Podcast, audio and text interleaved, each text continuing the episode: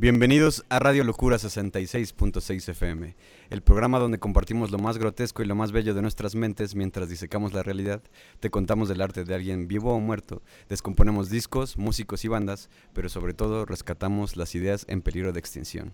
Gracias a nuestro patrocinador oficial Restro Café, ubicado en Mariano Arista 2, Colonia Aires de Puebla, en la ciudad de Puebla, haz tu pedido por Rappi. Recuerda que la locura lo cura todo. Y que ser animal no está tan mal y vamos a ver el intro y en un momento estamos de vuelta.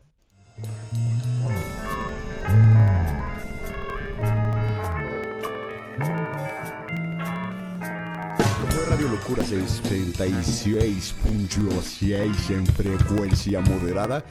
Ideas idiotas para gente inteligente. Adiós.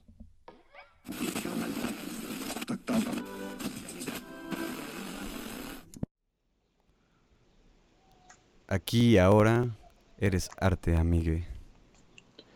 Fyodor Dostoyevsky nació en Moscú en 1821 y falleció en San Petersburgo en 1881. Él es uno de los novelistas más importantes de todo el siglo XIX. En 1844, influido por sus amigos los escritores Nekrasov y Belinsky, abandonó sus estudios de ingeniería militar para dedicarse a la literatura. En 1849 fue puesto prisionero y sentenciado a muerte. Un instante antes de la ejecución, le concedieron su exoneración. Sin embargo, fue deportado a Omsk, región de Siberia, para cumplir cuatro años de trabajo forzado. En 1863 hizo un viaje por la Europa Occidental. En Alemania, Alemania, pasó cuatro días con el fin de probar su suerte en la ruleta. En ese viaje, Dostoyevsky tuvo una acompañante con la que sostenía una pasión amorosa, Polina, Polina Prokoneva Suslova. De esos dos episodios nacerían El jugador, y otras de sus obras son Crimen y Castigo, quizás la más famosa, junto con El idiota, Los demonios, Recuerdos de la casa de los muertos y la obra más larga que tiene, que es Los hermanos Karamazov. Pues sí, hoy tenemos como invitado especial especial un ruso, quizás el más ruso, el más ruso de los rusos en cuanto a escritores, con el perdón de Tolstoy y Turgenev, y quizás también de otros tantos más. Sin embargo, voy a empezar ¿Por qué vamos a hablar de Dostoyevsky? Sí, claro, claro. A, mí me gusta pensarlo más allá, más, más allá de, de, la importancia que pueda tener únicamente sus, sus artefactos, que son los libros, sino que también sus ideas, ¿no? Y luego, luego quiero sacar la carta fuerte de Dostoyevsky, que es un apasionamiento que traduce en palabras en cada vez que intentaba algo. Eh, sea un cuento, sean fragmentos de su diario, sean fragmentos de novelas o incluso la obra completa, en cada una de esas demostraciones escritas hay un desborde continuo, increíble y a veces hasta que te deslumbra de, una pasión, no solo por escribir, sino en sus personajes, por vivir todo al máximo. Eh, y no que lo hicieran a conciencia, diciendo y predisponiéndose las cosas, sino cuando algo se les presentaba en la cara, eh, cual sea que sean los personajes, eh, sus reacciones son muy intuitivas, muy pasionales, muy, eh, muy lo que no haríamos en el día a día contemporáneo. abandonarse a, a, esas ganas de solamente irse de boca y, por supuesto, Exactamente, y si lo conecta con cuestiones amorosas, con cuestiones de los juegos de azar, con las cuestiones del crimen y el castigo, como se llama esa novela, muy perfectamente titulada con una síntesis de la temática, crimen y castigo, eh, no hay ninguno que, le falte eso. E incluso en sus relatos más cortos, que ahorita precisaré algunos como recomendación, eh, incluso en esos, ahí se ve incluso también la ternura, pero la ternura como una fuerza apabullante, así que te rompe la madre tan tierno y tan desgarrador. Sí, sí, sí. Yo por eso siento que haber escogido a Dostoyevsky para este segundo episodio no tiene desperdicio y cualquier cosa que agarres va, va a tener algo que te va a hacer, vas a sentir que te pican por donde sea que tengas más sensible el cuerpo, eh, no importa qué edad tengas ni nada, Dostoyevsky te puede dar una cachetada sin que te des cuenta y te va a gustar, te va a encantar. A mí, a mí lo que me parece bien verga de este güey es que yo siento que mucho del, del imaginario que tenemos del artista todo en bancarrota, todo pinche alcohólico, todo todo en la mierda, güey, y que aún así entre toda esa mierda, güey, tiene su libretita donde está escribiendo todo su todo su debraye. Creo que este güey es el que encarna todo esto, güey, ¿no? O sea, era, era adicto al alcohol, era adicto al juego, güey, que ahorita ya lo tocaremos un poco más a fondo. Pero yo siento que él, él es como pues sí, como el pináculo de estos güeyes que pues ahorita todos de alguna manera admiramos, pero ya como en sus, etapas más diluidas, sus más deslactosadas, ¿no? Porque él no es que él quisiera vivir de esa manera, sino que era literalmente lo que le tocó de vivir, ¿no? Entonces, obviamente a partir de este tipo de personajes, no digo que sea el único, porque evidentemente no. Está, por ejemplo, la, la generación Beat, ¿no? En Estados Unidos. Pero Ah, ah, es, de antes. Ajá. Entonces, ese tipo, de, ese tipo de artistas, bueno, ese tipo de escritores, sobre todo escritores, ¿no? Este, porque ya rockstars y músicos ya es otro pedo. Parecido, pero no es lo mismo. Y... Ajá, y siento que este güey es como... Hablar de este güey es como... Eh, pues hablar del, del güey más alcohólico y más pinche apostador y... Y que sobre todo en su arte se vacía un chingo, se vacían un chingo de cosas muy chidas, güey. O sea, él como escritor era muy bueno, güey. Y ahorita vamos a hablar un poco de eso porque siento que hay cosas de él que no tienen absoluto desperdicio, güey. Claro. Yo, yo quería luego, luego sacar la mención de un, un ensayito que leí para, para este programa específicamente y que me sorprendió mucho notar la idea principal que tiene, que es muchos pueden acercarse a Dostoyevsky y encontrar, por cuestión de las traducciones, frases que no nos suenan nada familiares. Y a, eso sumarle la cuestión de que los nombres de los personajes y los nombres en general de personas rusas, por la cuestión del alfabeto cirílico y por todas las traducciones que eso puede desembocar de manera distinta, ¿no? Algunos le llaman Fyodor, algunos le llaman Fedor, ¿no? Sí, sí, sí. Eh, a, mí, me gusta que puedes escribir mal su nombre y aún así es él. Exacto. Dostoyevsky, pues ves que lo puedes escribir con Y, con I latina y así, pero todo es por una, ajá, por una cuestión de, traducción, también por el alfabeto. Pero más allá de todas esas complicaciones eh, lingüísticas, ¿no? De traducción, eh, encuentras un Dostoyevsky, encuentras en Dostoyevsky un escritor que se tomaba en serio escribir desde ideologías. Ideologías entendido como una serie de ideas que los personajes cargan y encarnan, pero que no solo encarnan a secas y critican al mundo, sino que cometen un acto eh, trascendental en su vida y eso les acarrea la gloria o el infierno en muchos de los casos, ¿no? Eh, el autor del artículo, bueno, del ensayo que, les digo se llama, se llamaba David Foster Wallace, un escritor también gringo eh, del siglo XX, y lo que rescata, insisto, es, entre otras cosas, que Dostoyevsky es uno de esos autores que, por un lado, se tomaba la libertad de hacer que sus personajes vivieran al tope todos sus actos y consecuencias, ¿no? O sea, todo hasta las últimas consecuencias. Y además que eh, lo admiramos porque eso ya no lo vemos en la literatura actual. Sí, o sea, es cierto. algunos textos de Dostoyevsky pueden ser cómicos, pueden tener partes así que te dan alguna especie de risa, ¿no? Eh, o que sonríes al leerlo por ternura o lo que sea, pero eh, todos los textos tienen esa presencia de una pasión desbordada al ser escritos, cómo se leen y por lo tanto los personajes cómo se sienten, ¿no? Por dentro.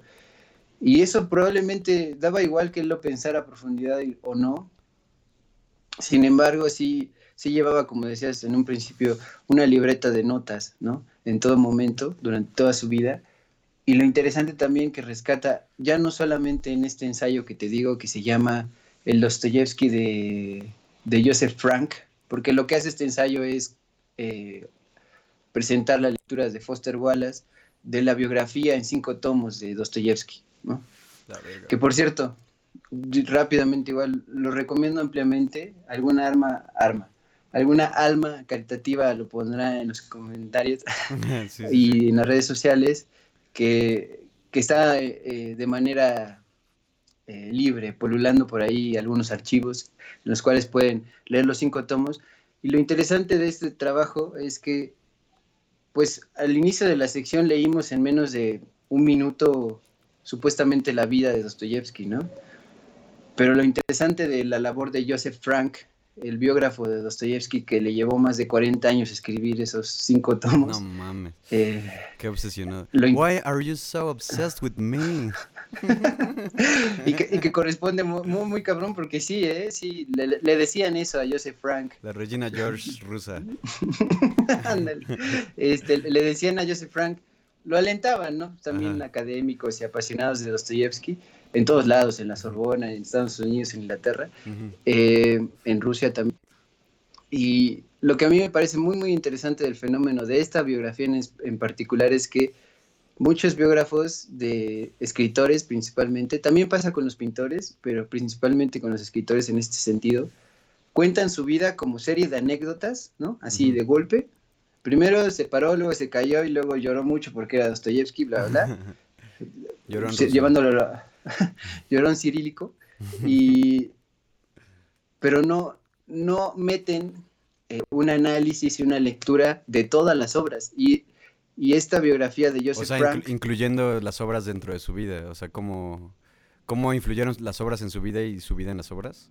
¿A eso te refieres? Claro, sí, sí, sí, sí. Porque hace, este biógrafo, Joseph Frank, hace un una, una historia, una microhistoria del contexto cultural, político, eh, artístico, social, y aparte te cuenta las anécdotas y te las va contando por capítulos breves, eh, como pequeñas entradas, y además tiene capítulos donde analiza las obras a la luz de todo lo que ya te explicó.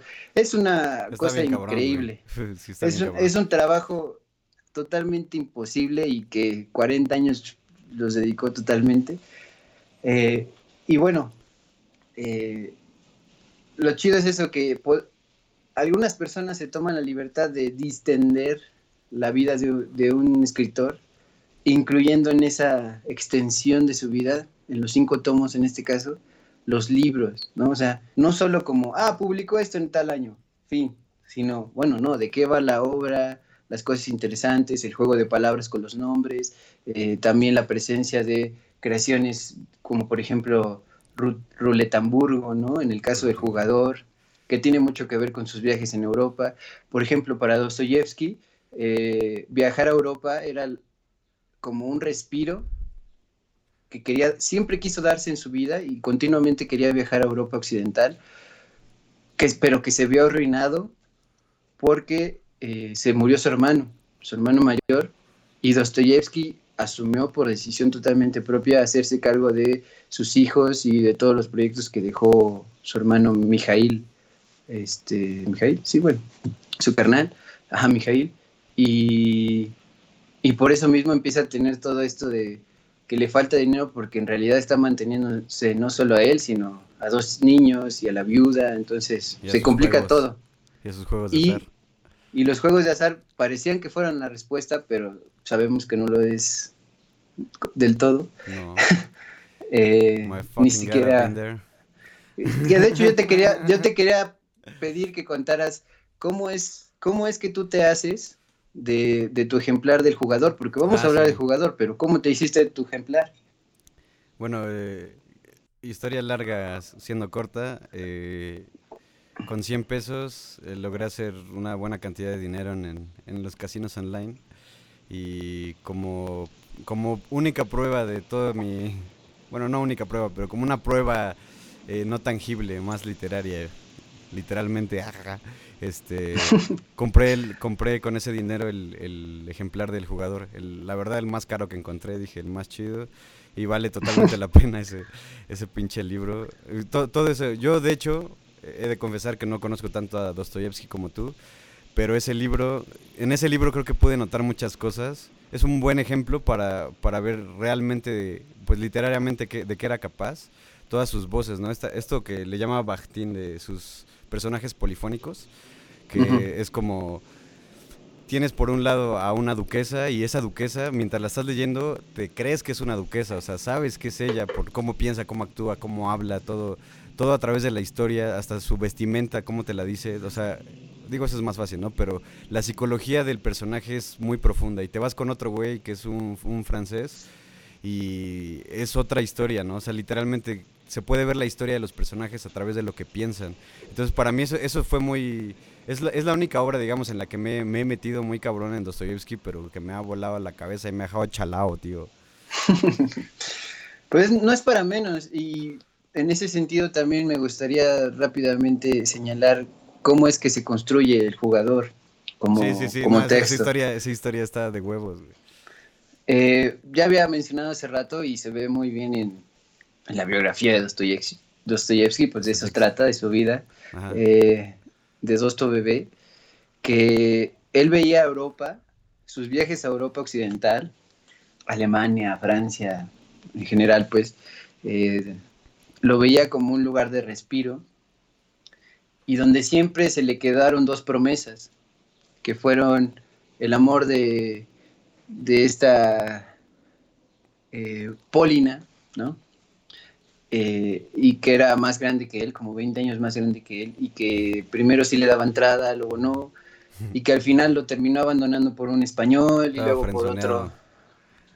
Pues sí, digamos, era, era como su, su folk body, pero de, a través de cartas, a través de cartas, ¿no? No, su soft body, su soft body.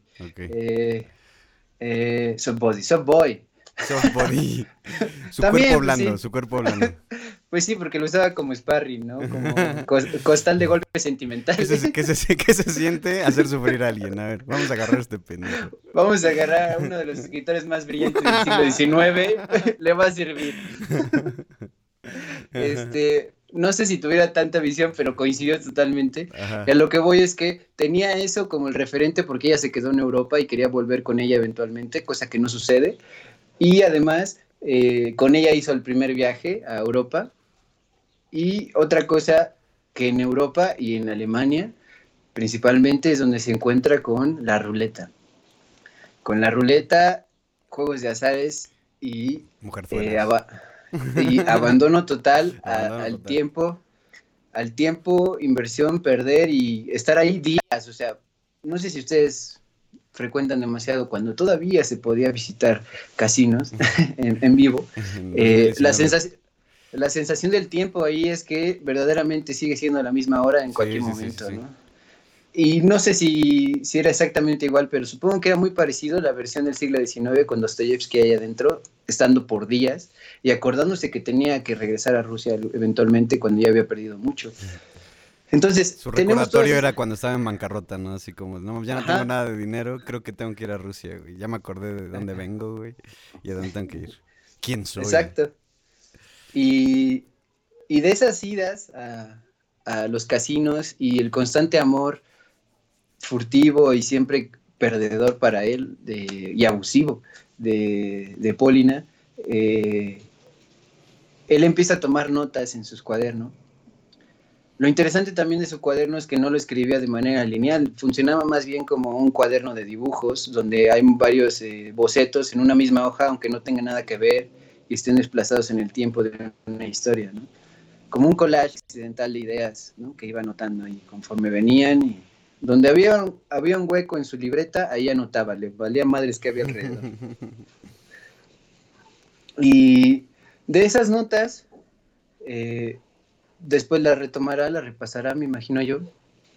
Y el, y el punto de quiebre viene cuando ya no tiene más dinero, se le, se le perdió todo en esa segunda ida al, casino su, su situación económica era francamente miserable por 10.000 razones, entre ellas mantener a, sus sobrinos y a la viuda de su hermano. Eh, él ya estaba casado en ese momento, pero no fue con él su esposa eh, al viaje de Europa, este donde lo perdió todo otra vez. y por quinta vez. Eh, sí, y lo que sucede es que le, le dice a un editor, le promete una obra a cambio de un adelanto del pago. ¿no? Y bueno, el, editor nada abusivo le dice, bueno, te voy a enviar un adelanto bajo el acuerdo total de que me entregues este libro en menos de cuatro meses, en menos de cuatro meses, o si no, todas las obras posteriores que tú escribas todas, yo me quedo con los derechos. Yo me quedo con los derechos. Y bueno, Dostoyevsky, ahí nos empezamos a dar cuenta de que no le faltaba la presión, ¿eh? no, no, era un escritor así holgado y, totalmente relajado. No, no, no, escribía bajo presión totalmente económica, real, ¿no? O sea, de, si no, no puedo mantener todo lo que tengo que mantener. Eh, y bueno, pues tiene que decirle que sí, ¿no? Ya ni modo. Y lo interesante de esto es que no solo estaba escribiendo en ese momento o iba a empezar a escribir el jugador, sino que estaba ya trabajando eh, por las mañanas eh, la novela que sería, primero empezó como un cuento corto, luego se hizo un cuento largo y luego se hizo una pinche novela de más de... Novelota, De mil páginas, no sé. Eh, Crimen y Castigo. Entonces por las mañanas escribía Crimen y Castigo y por las noches le dictaba a la, a la chica con la que estaba saliendo, un amante, mientras hizo su viaje por el segundo viaje de apuestas, pero mientras pensaba en un amor perdido y aparte estaba casado, o sea, era un hombre muy desaforado, ¿no? Un, anti-Will Smith, ¿no? Pongamos, pongamos. Sí, sí, sí. Eh, okay. Y entonces tenía toda esta situación y aparte económica, entonces, pero al mismo tiempo, por la mañana escribía Crimen y Castigo, que se fue alargando y alargando, termina como un novelón impresionante, y por las noches y las tardes le dictaba a esta otra amante, que después se casaría con ella porque primero solo era su secretaria, eh, le dictaba por las noches, y en menos de 24 días, que es lo que le tomó regresar desde donde estaba apostando a Rusia o sea, terminar su viaje, ¿no? Eh, ya con el dinero recibido y demás, del adelanto por el jugador, en menos de 24 días llegó, llegó con, el, con el libro terminado del jugador y, le, y, le, dijo, ¿sabes qué? Toma, aquí está la novela, termíname de pagar lo que te falta y no te vas a quedar con ninguno de mis derechos, hijo de tu puta madre. Así. Pero en ruso. ¿no? no mames, y, qué pinche cachetada en la cabeza, güey. ¿no? Cachetada en la cabeza. o sea, digo, la nuca, un Imagínate un pinche nucazo con el jugador. O sea, güey, es una obra. A mí me mamó, güey. Me encantó esa madre, güey. Y sobre todo por, justamente por, porque está incorporando todos los elementos que este güey estaba sintiendo. Los, los elementos que estaba sintiendo justamente en ese momento, ¿no? Que es un poco de lo que hablas de la biografía, que, pues por lo que yo tengo entendido, los autores rusos eh, hacían novelas larguísimas también, ¿no? Y esta fue una apuesta incluso hasta un poco Damnation Deliverance, que ya hablaremos un poco de eso más tarde. Un poco, un lado B, ¿no? De, de, eso, porque en realidad, pues es una novela muy corta para ser de, de esa época, para ser de Dostoevsky. Bueno, sí, claro. Este, y, a final de cuentas está, tocando todas las cosas que ese güey estaba viviendo y, neta si pueden... O sea, yo, yo creo que hay muchas, muchos libros de ese güey que por lo que he escuchado y algunas cosas que he leído que son muy interesantes, pero yo personalmente sí recomiendo mucho esa y este porque te, o sea, te vas a ir con un tiene, eh, tiene el personaje principal es un apasionado con el que yo siento que de alguna manera todos se van a sentir identificados, a lo mejor por por contrario, así que digas, no mames, yo, yo he tenido esos pensamientos, pero nunca los he dicho. Por repulsión. Ajá, por repulsión o porque dices, no mames, yo soy así, soy así de intenso, ¿no? Porque esa es una intensidad humana muy, muy, este, pues bueno, es muy humana, güey, es muy intrínseca de nosotros, güey, ¿no? Cuando, voy a contar una parte, cuando, cuando le, le confiesa su amor por mil, milava vez, o no sé cómo diga, vijos, vigésima vez, a, a, la, a la chica que amaba, a la duquesa o no sé qué era, y literalmente se, se, va, se va a la mierda, o sea, literalmente le dice así como yo soy tu esclavo, si tú me dices que yo me aviente de este acantilado, me aviento a la chingada y nada más por el puro placer de, ver, de verte sonreír porque tú querías que yo lo hiciera, ¿no? O sea, cada, literalmente todos tus deseos son mis, son mis órdenes y yo voy a hacer absolutamente lo que tenga que hacer para verte feliz, güey, ¿no? Obviamente es una idea muy enfermiza de, de, lo que es el amor y todo, pero también estamos hablando de, pues, el siglo XIX, ¿no? Que, pues, también todavía seguíamos bien tocados por un buen de cosas del pasado, ¿no? El romanticismo y estas cosas. Y no, no era tan, no era tan, no era tan extraño encontrar este tipo de cosas en la literatura, ¿no? Y tampoco en la vida real, güey, ¿no? Digo, nada más, nada más pregúntenles a, a sus abuelos cómo se conocieron, ¿no? Creo que eso es lo interesante, que a pesar de que creemos que, o uno podría creer que, güey, es una novela del siglo XIX, escrito por un güey que vive como a medio mundo de distancia de mí, en el tiempo y en el espacio, ¿qué carajo me importa, no? Sí. Y sí, tienes toda la legitimidad de preguntarte eso, y la respuesta, una de las posibles respuestas es, yo creo que su contexto histórico, por un lado, no es tan diferente desde México en cualquier momento histórico. sí, sí, sí, Por un Las lado. inmundicias son, son muy, muy palpables, de hecho. Sí, yo, yo de hecho llevo largo rato pensando que México y Rusia, no soy el único, ¿ah? no, es que se me haya ocurrido a mí, pero, sí, pero que México y Rusia comparten mucho de, de su, idiosincrasia, si se me permite la palabra, su, su incorporación cultural, económica y demás, ¿no? Eh, en cada individuo y mucho más en las personas eh, la diferenciación ¿no? entre ricos y pobres y como la repulsión, pero con muchos gestos muy únicos, ¿no? Eh, y, lo, y lo, bueno, pero yo quería decir que, ¿qué carajo podría importarle a una persona del siglo XXI o nacidos en el siglo XX finales como nosotros, eh, una obra de un autor del siglo XIX? Pues para empezar eso, ¿no? El contexto de donde salen esas obras eh, no son nada diferentes a la situación que vive muchos mexicanos, ¿no? desesperadas por encontrar sustento y muchísimas otras veces más apasionados por amores imposibles y por dejadez en la pasión de amar a alguien aunque no te corresponda y aunque denuncies eso, que no estoy tratando de decir que sea bueno, sino que la representación está muy bien lograda. Sí, sí, sí. Hay, que verlo también en ese sentido. En su contexto. Eh, que a pesar de eso,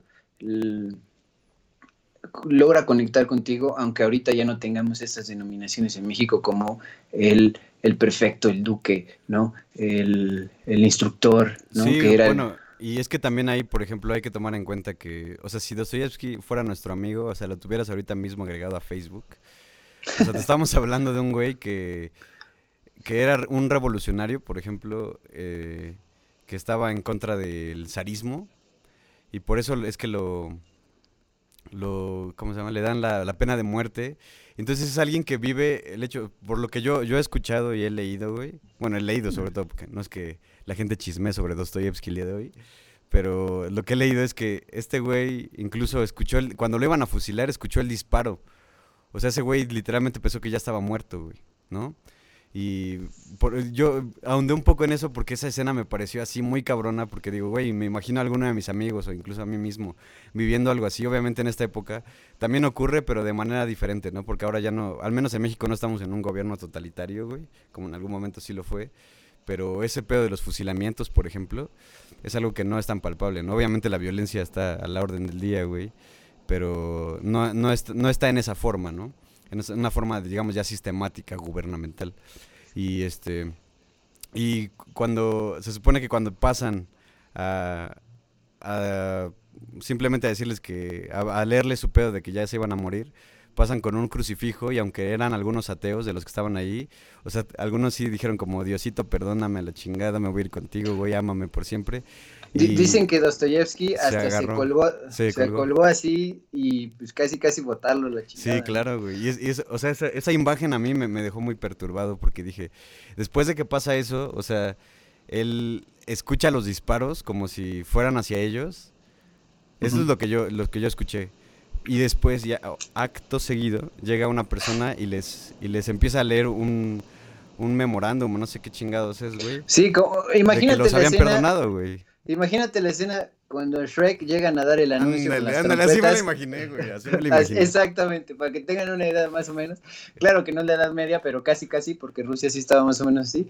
Eh, que, que, llegan a leer un, un decreto, ¿no?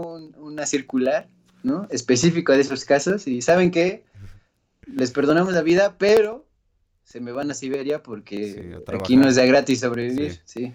sí. y entonces, por ejemplo, ese, ese, esa pues ese hecho en su vida, güey, a mí me parece como... Bueno, obviamente lo cambia, él, mismo lo dice, ¿no? Que le cambia la vida a esa madre. Y de hecho después se vuelve cristiano por eso, güey, ¿no? Él empieza a profesar ese pedo, güey. Por lo que yo tengo entendido. empieza a tener una conversión muy, muy, muy única, ¿no? Eh, creyendo siempre en la idea de...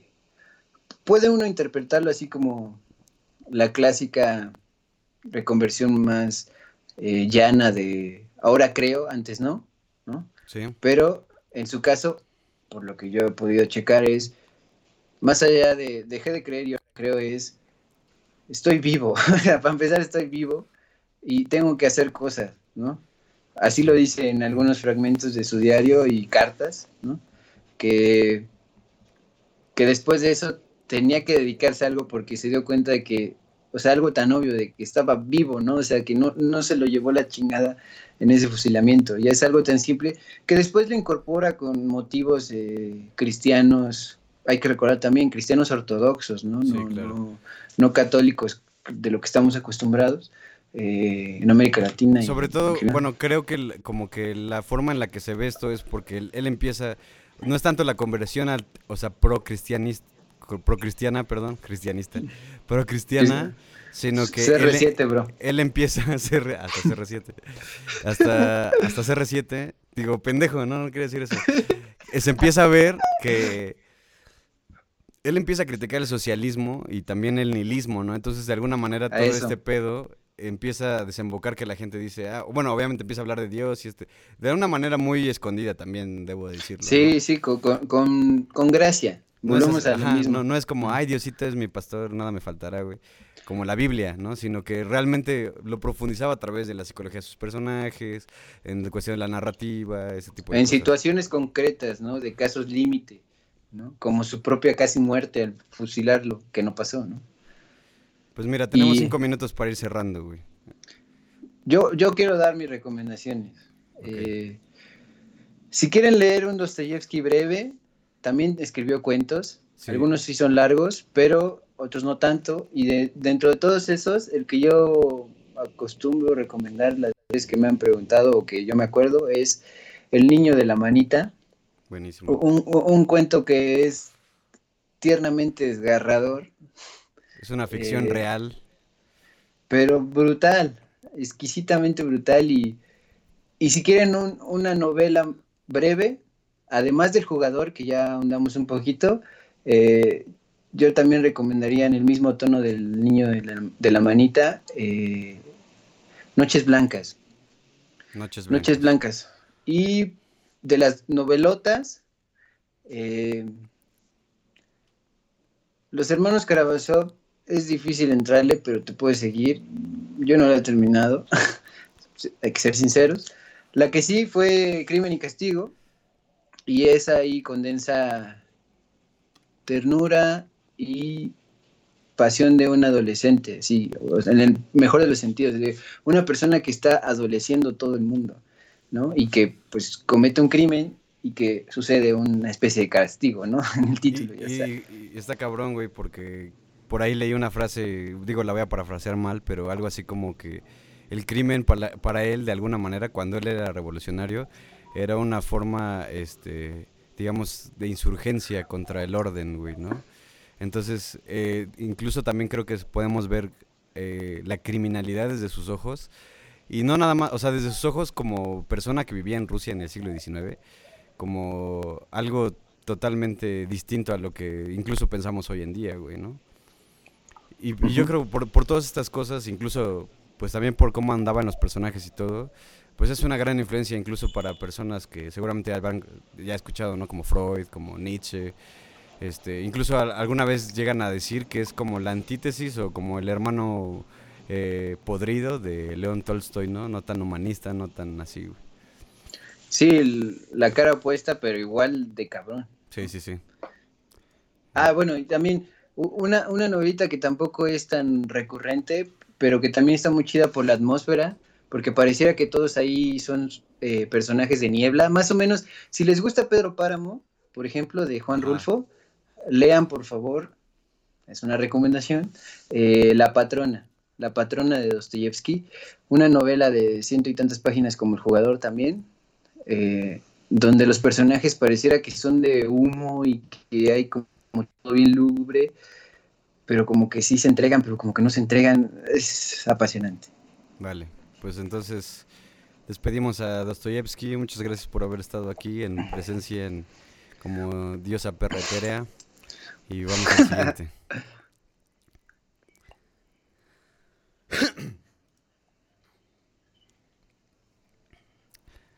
Que salga, que entre, que te invada. Hertziana, musicágate con nosotros.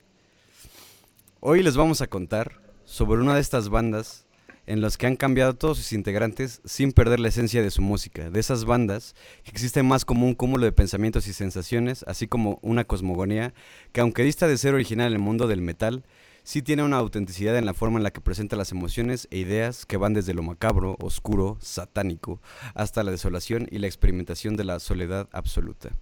Opeth es una banda que da luz en un estilo puro de death metal europeo de los finales de los años 80.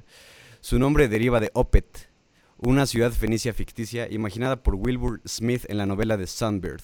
En el contexto del libro, Opet significa ciudad de la luna, un nombre que le cae como anillo al dedo a las imágenes que de una u de otra forma evocan sus paisajes sonoros a lo largo de toda su discografía. Cuentan con 13 álbum- álbumes de estudio que de manera no tan lineal van evolucionando el sonido en matices desde el death metal puro al rock progresivo que se encuentran haciendo hoy en día, probablemente desde hace cuatro producciones de estudio. Lo que es claro en cada disco es que se vierte en cada uno de ellos una imaginería propia, que casi en su mayoría no acepta canciones bastardas, fuera de contexto.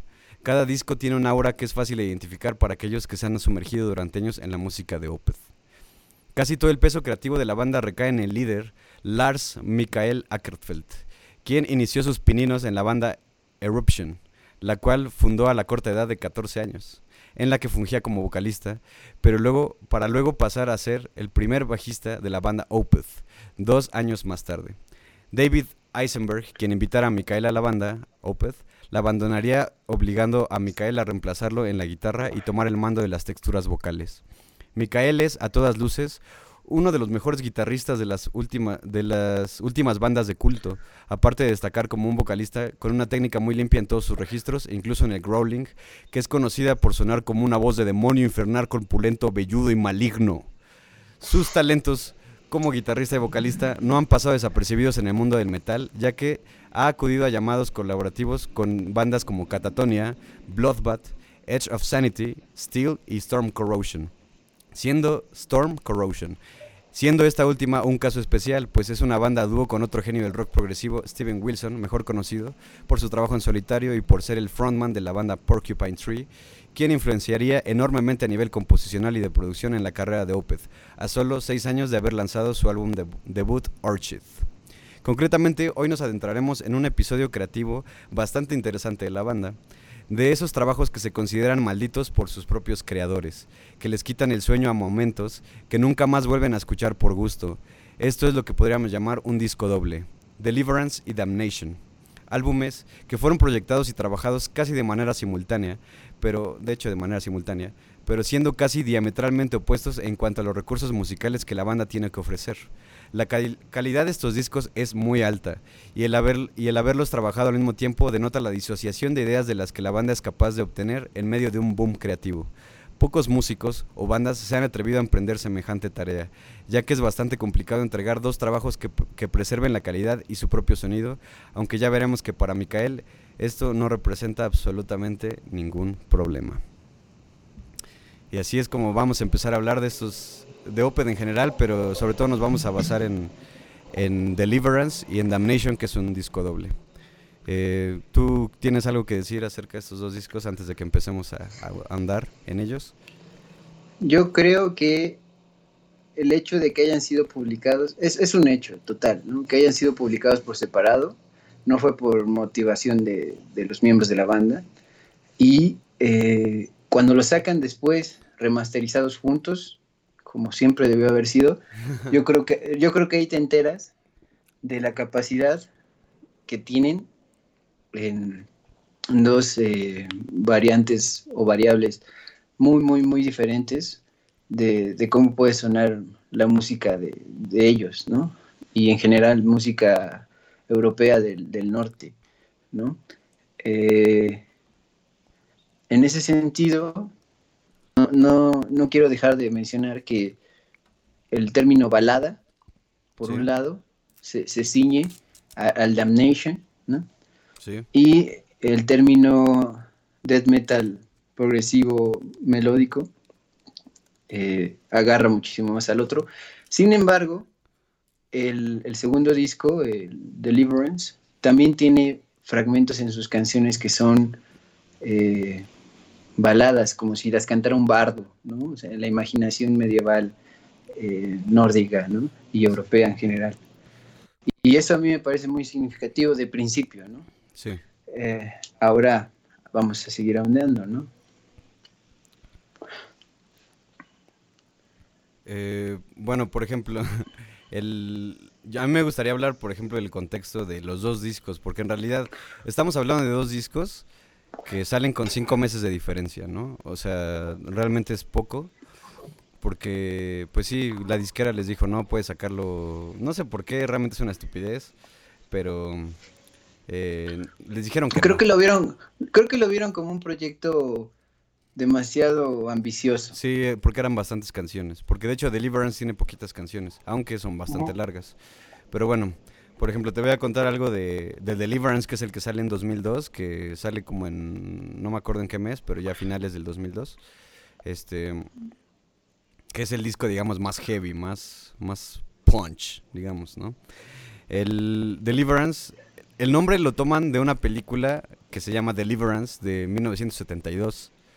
Y esta película causó controversia, pues tiene una escena donde amenazan a punta de pistola a un hombre para que se desnude, después lo corretean, lo humillan, lo golpean y lo hacen literalmente chillar como puerco mientras lo sodomizan. Madre mía. ¿No? Entonces, estamos hablando de una película de esas fuertes, ¿no? Tipo a Serbian Film o, o de estas este, chinas todas locas, ¿no? Pero bueno. No, no, sé de dónde sea esta película. Si alguien sabe, pues ahí, de, ahí dejan en, en, su woman en los comentarios. Y Esto... también si alguien tiene la, la, gratitud de mencionarla ahí con un link, se agradecerá mucho, ¿no? Este, bueno, es, este, toda esta película inspira a Micael a hacer este, digamos, esta parte del disco, ¿no? Porque es como un lado A y un lado B, ¿no? Este, lo inspira a hacer un álbum sobre el dolor, sobre el sufrimiento y la humillación, ¿no? Está, en este disco está cargado todo el lado brutal de Opeth, que, bueno, podríamos, podríamos realmente argumentar si es de sus trabajos más heavies, yo creo que no, pero es, definitivamente tiene metal, ¿no? Eh, sí tiene cierta violencia en, su, en sus riffs y estas cosas. Y pues realmente sería como el, el lado más... Ahorita ya, ya lo, lo, lo pondré un poco más en contexto junto con el otro, pero yo siento que es mm, el mismo sentimiento de Damnation de, de, algunas partes, algunas ideas, pero el lado violento de, o sea, digamos que uh -huh. digamos que Damnation, que es el disco donde están las cosas más más de paisajes y imaginar un bosque lúgubre y así. Y Deliverance es imaginarte lo que está ocurriendo en ese en ese lugar, ¿no? O sea, Damnation se me hace más como paisajístico, digamos, de alguna manera. Y Deliverance me parece como la guerra y la, toda la perversión humana que existe dentro de ese bosque. Y el sufrimiento, claro. Uh -huh. Este, bueno, para seguir con esto y para que estén enterados, Damnation, vamos con Damnation, que es del 2003, cinco meses después, en abril. Es uno de los discos más exóticos de la banda dentro de sus propios estándares, porque literalmente son puras baladas, ¿no? Es, es el disco al que si tú lo escucharas dirías, esta banda toca esto todo el tiempo, pero es el único que tienen en su, en su tipo. Este, se alejan del sonido death metal, que para muchos les caga y por eso odian este, este disco los puristas del metal. Este, porque prácticamente todo está compuesto por, por guitarras limpias, voces limpias y hasta un melotron, ¿no? que es un instrumento que es prácticamente un sintetizador, digámoslo así, pero análogo.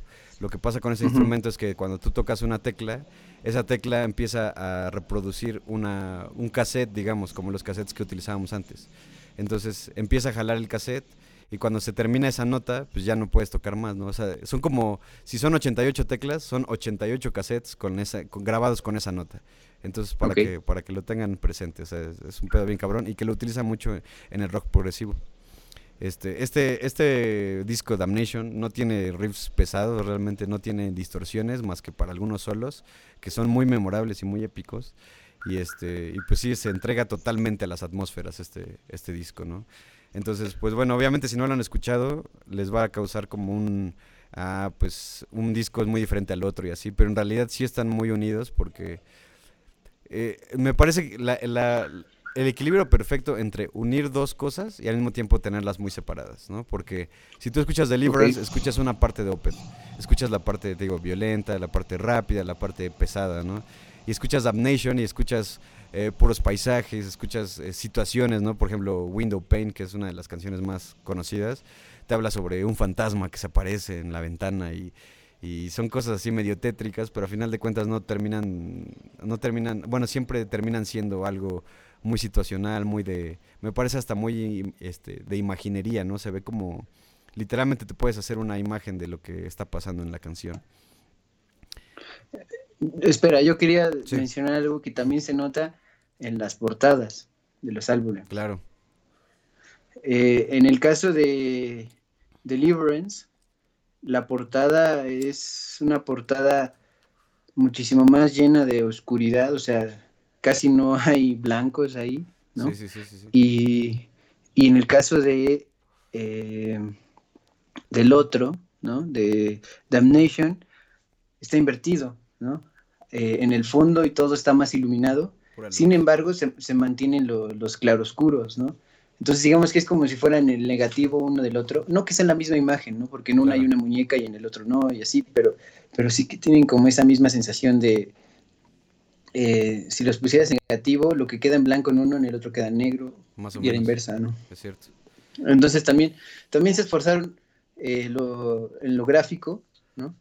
Que, que también hay que decirlo, Opet tiene diseños de portadas muy, muy, pues muy esmerados, ¿no? Donde donde se ve eh, toda su carga en cada uno de los álbumes, y en estos no es la excepción, de las sensaciones que te va a causar la música, ¿no?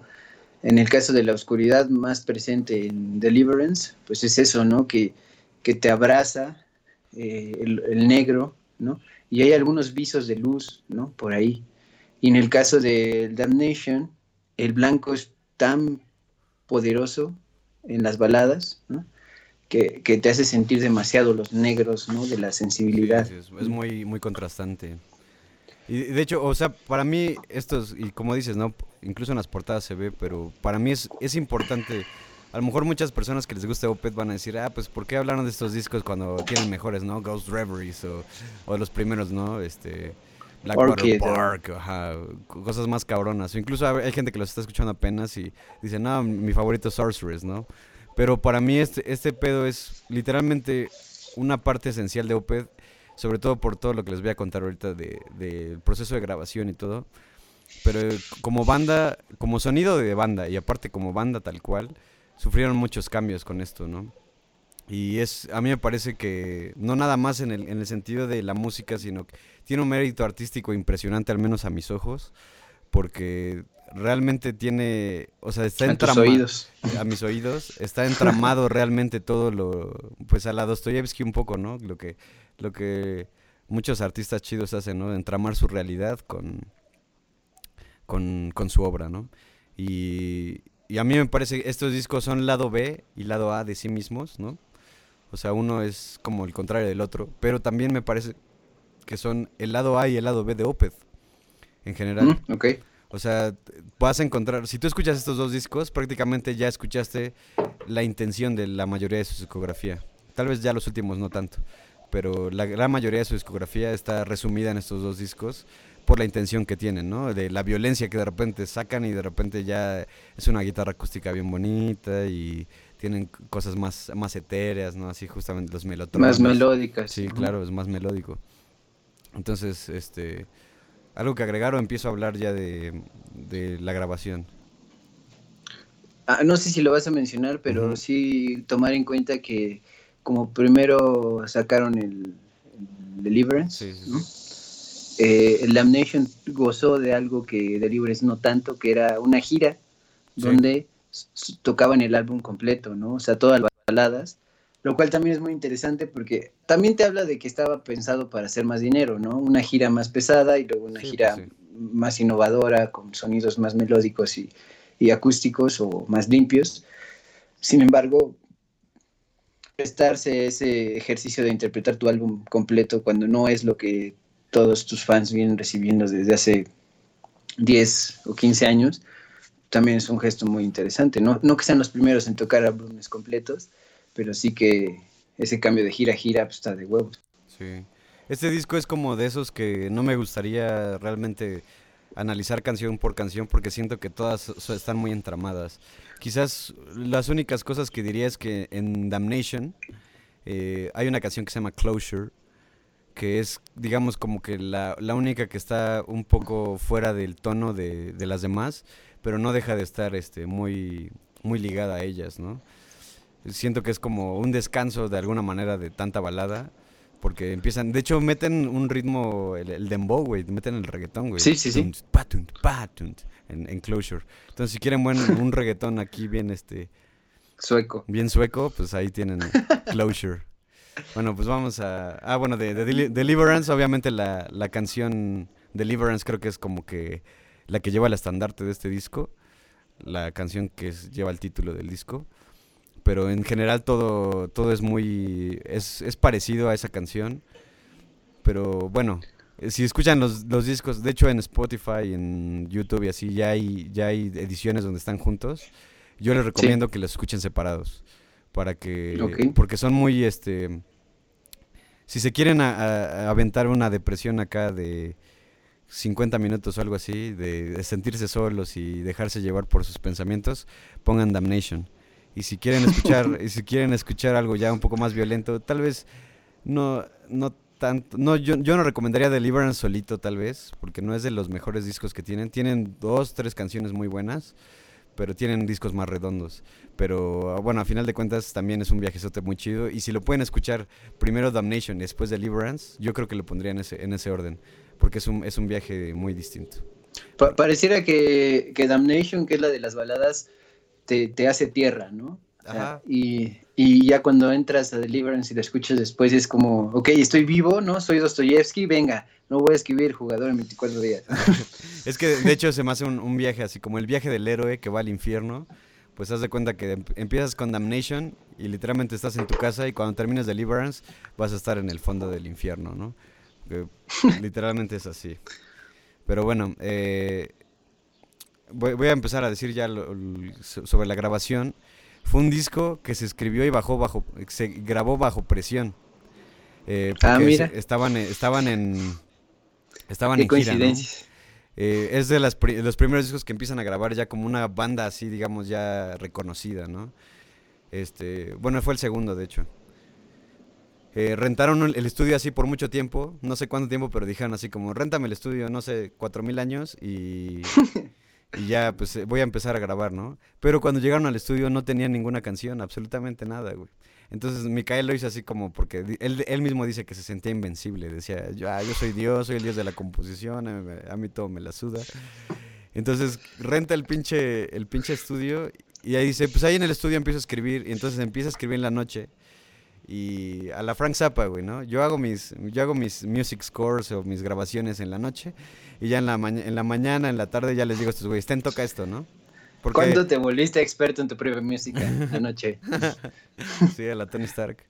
Y pero bueno, con este disco, con los discos anteriores ya lo había hecho de alguna manera, pero dice que con esto de plano no pudo, güey. ¿Y qué fue lo que no lo permitió, güey? Que tuvieron varios problemas con la, con la grabación del disco, güey. tuvieron fallos técnicos, para empezar, ¿no? Así que un pinche cable que lo está pisando este pendejo, le metes un zape que se eh, desaparecían los micrófonos, güey. O sea, nadie, nadie, nadie sabía por qué desaparecían, güey. Y aparte se movían, o sea, cuando los que sepan de grabación saben que de alguna manera hay que casi milimétricamente cuando están en ese tipo de, estudios, tienes que poner el, micrófono y cuando llegaban al otro día ya se había movido el puto micrófono, este tipo de cosas, ¿no? Qué desmadre. Quemaron amplis, güey, se les chingaban este, cosas. O sea, realmente estaba así como que todo muy, muy embrujado, güey, ¿no? Y... No era para menos. y acabando de ese pedo, güey, o sea, para metiéndole más pinche pedo de todo esto, güey, es que empezaron a tener problemas como banda, güey, ¿no? Mm. Pues sí, porque obviamente pues la violencia intrafamiliar, Me suena como la violencia intrafamiliar no viene nada, no, no viene de la nada, ¿no? Todo suena bien como si Dostoyevsky hubiera hecho una banda. sí. Este, y bueno, empiezan a tener pedos eh, de, de, la banda que, no, que tú estás haciendo todo el trabajo, que yo quiero hacer algo, que no, que tú vete a la chingada, que ya te chingaste mi coca, que pendejadas así, ¿no? y, y en el proceso de todo esto, güey, muere la abuela de, de Micaela Ackerfeld en un accidente automovilístico. Mocos. Y pues, eh, pues a lo mejor, yo no lo sé, pero yo creo que la quería mucho, güey. Entonces, pues... Es, probable. En, una especie de, no, no, no, depresión, pero sí una tristeza profunda, ¿no? Y de hecho, estos dos discos están dedicados a, a, a, su abuela. Abuela, Ackerfeld. este, por ejemplo, hay una, hay una anécdota que cuenta Micael, güey, que un día así ya le están grabando y todo el pedo y de repente el guitarrista, como es raro en los guitarristas, dice, ah, me voy a ir a chupar, güey, ahí nos vemos, güey. Y ese güey, pero qué cojones, tío, pero si tienes que grabar ahorita, güey. Pero si no, me vale verga. Me vale verga y sus últimas palabras fueron el portazo que dejó atrás, güey, ¿no? Pum, a la verga, se fue y se fue a chupar, se fue de fiesta, literalmente eso dicen. Entonces, Micael dice esto. Después de que pasa toda esta escena, Dice que, dice que él se sentía solo dentro de una pequeña habitación con una pequeña grabadora de 8 tracks, que para él es como grabar con un iPhone, y escribiendo las canciones, apenas escribiendo las canciones, que finalmente reflejaban ese estado de cansancio, agotamiento y sintiéndose de la pinche verga, güey. Porque se le había muerto la abuela, porque ya había cortado con sus novios de la banda, güey, porque todo le fallaba, se le desaparecían los micrófonos, güey.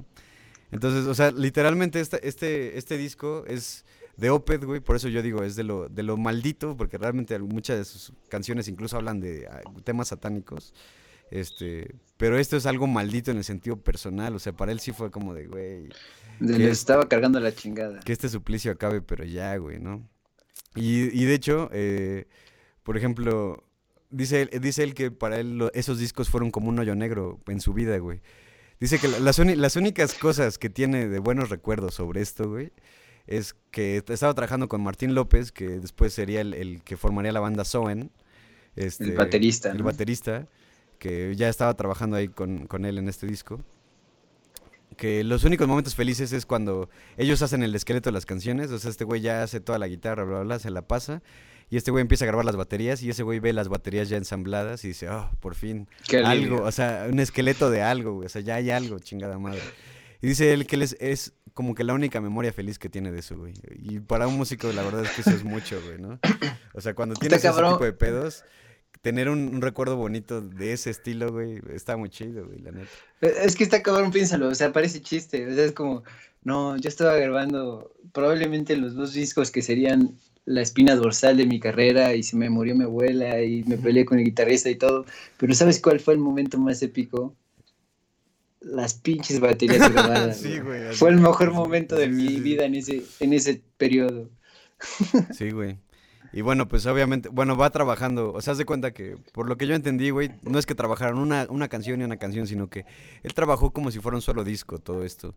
Y después ya dijo como de, ah, bueno, pues todas las rolas heavy se van a ir a uno y todas las, Todas las de las aquí baladonas se van a ir a Damnation. Con una excepción.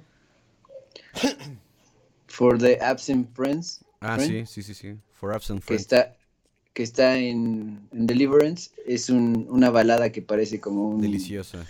un, un intermeso, un, un- un pase de rola pesada a rola pesada. es Sí, como un que- descanso. Que, se agradece, la neta se agradece. güey. Y este. Y por ejemplo, bueno, él cuenta una historia de como la. Ya les conté el contexto de por qué el disco se llama Deliverance. Pero la canción Deliverance habla de un suceso en específico. Y les voy a decir. Esta canción se basa en un evento que vive la novia del guitarrista, el mismo güey que se fue a chupar, güey. Ese, ese güey que te traiciona al último momento. Este. Eh, en, lo que, eh, en lo que estaba es- esta novia, la, la novia de este güey, esta novia, la novia de este güey, estaba en una fiesta con sus amigas en, una, en la casa de alguna. Y en eso llega el novio, el exnovio de una de las amigas de, de ella, ¿no? O sea, de alguna de las, del- Ok. del exnovio de, de las chicas que estaban ahí en esa noche. Llega todo pinche drogado, todo pedo, no lo sabemos, güey, todo pinche maníaco. Y el muy cabrón, güey, las encierra, güey. No sé cómo, güey. pues, No, no, no pude andar en eso, pero las encierra dentro de la casa y las empieza a amenazar, güey. Con, él traía un cuchillo. Y las empieza a amenazar Ok. con que las iba a matar, güey. ¿No? Y todo porque ya ves que el- el- este pendejo hijo sano del patriarcado, güey. A huevo quería tener este pinche amor en el que tú oh, e- eres, este, bueno, que la otra persona es el objeto de tu amor y ni siquiera ves la mente de la otra persona del otro lado. O sea, simplemente era un puto simio idiota, güey, ¿no? Entonces, Claro. este, el muy puto machitrol las empezó a, amenazar, güey, con que las iba a matar. Pero bueno, a final de cuentas, pues cuentan que no pasó nada, güey, que lograron como que, pues, calmar el pedo. Pero Micael este pedo le inspira porque dice, güey, ¿hasta qué, lu- hasta qué, ajá, hasta qué lugar nos puede llevar la estupidez humana y sobre todo basada en el amor, ¿no? Que es algo que yo de alguna manera siempre he dicho, güey. Creo que todo, todos los actos de violencia y todo ese pedo tienen que ver con un, con, no un amor mal correspondido, sino un amor mal planteado, güey, ¿no? Ok. Entonces, este, pues definitivamente este güey tenía planteado su amor de la verga, güey. Y este, no lo digo hacia ella, sino hacia, hacia su, su mundo, hacia él mismo, ¿no? Su concepción. Sí, claro, su concepción del amor estaba mal.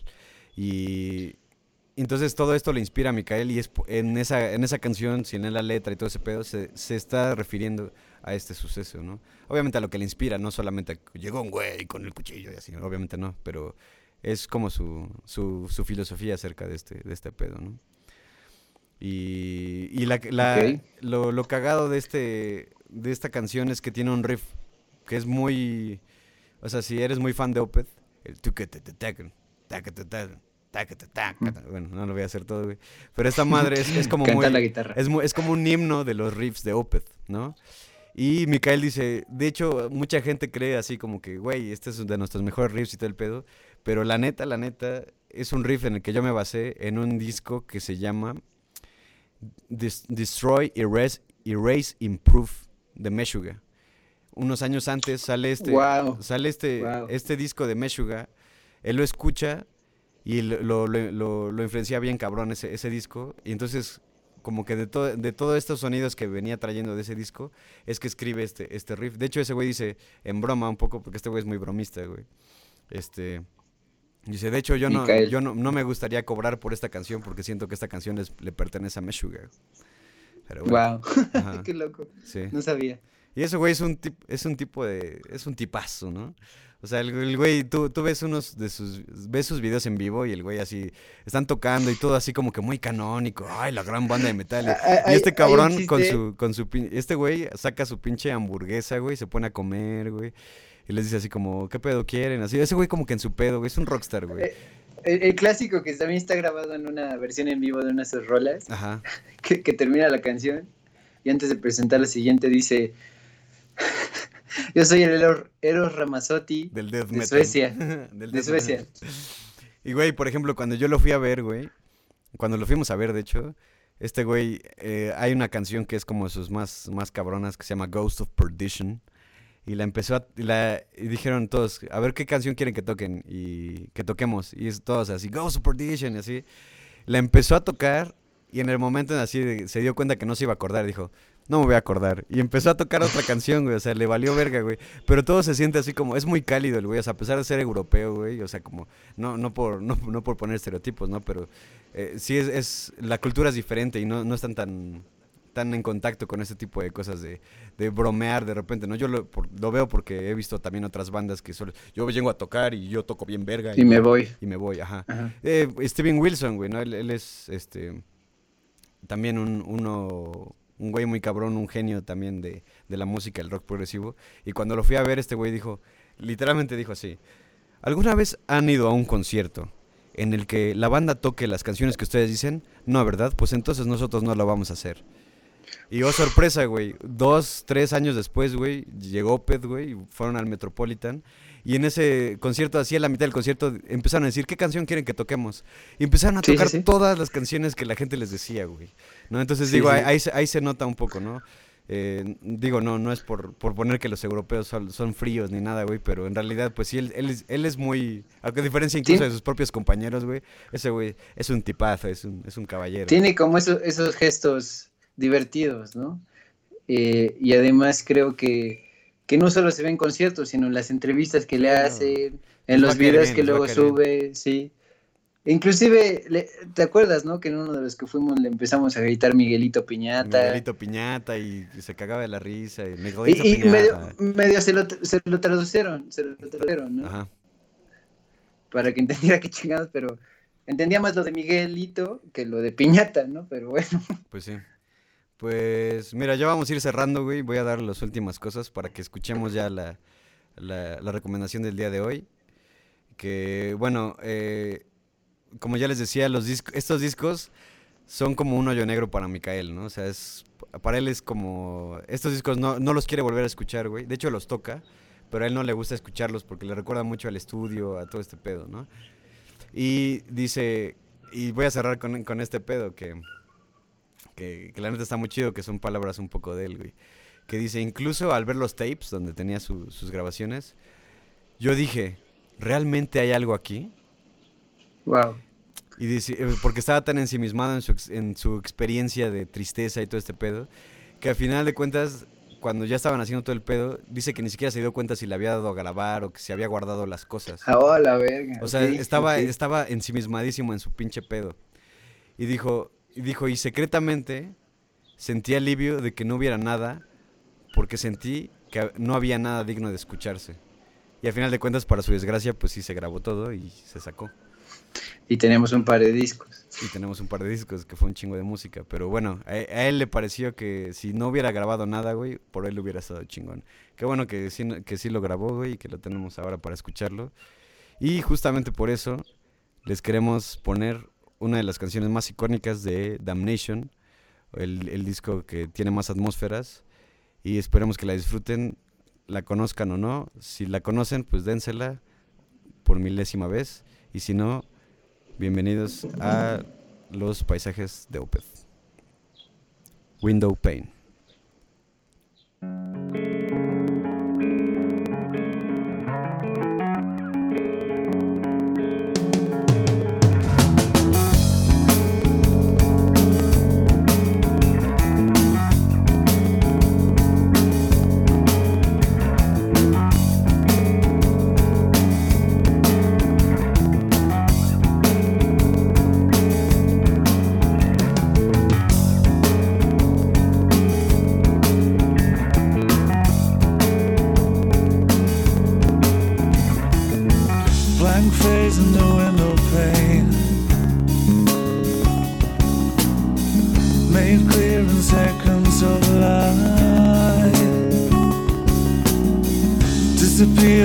Returns again.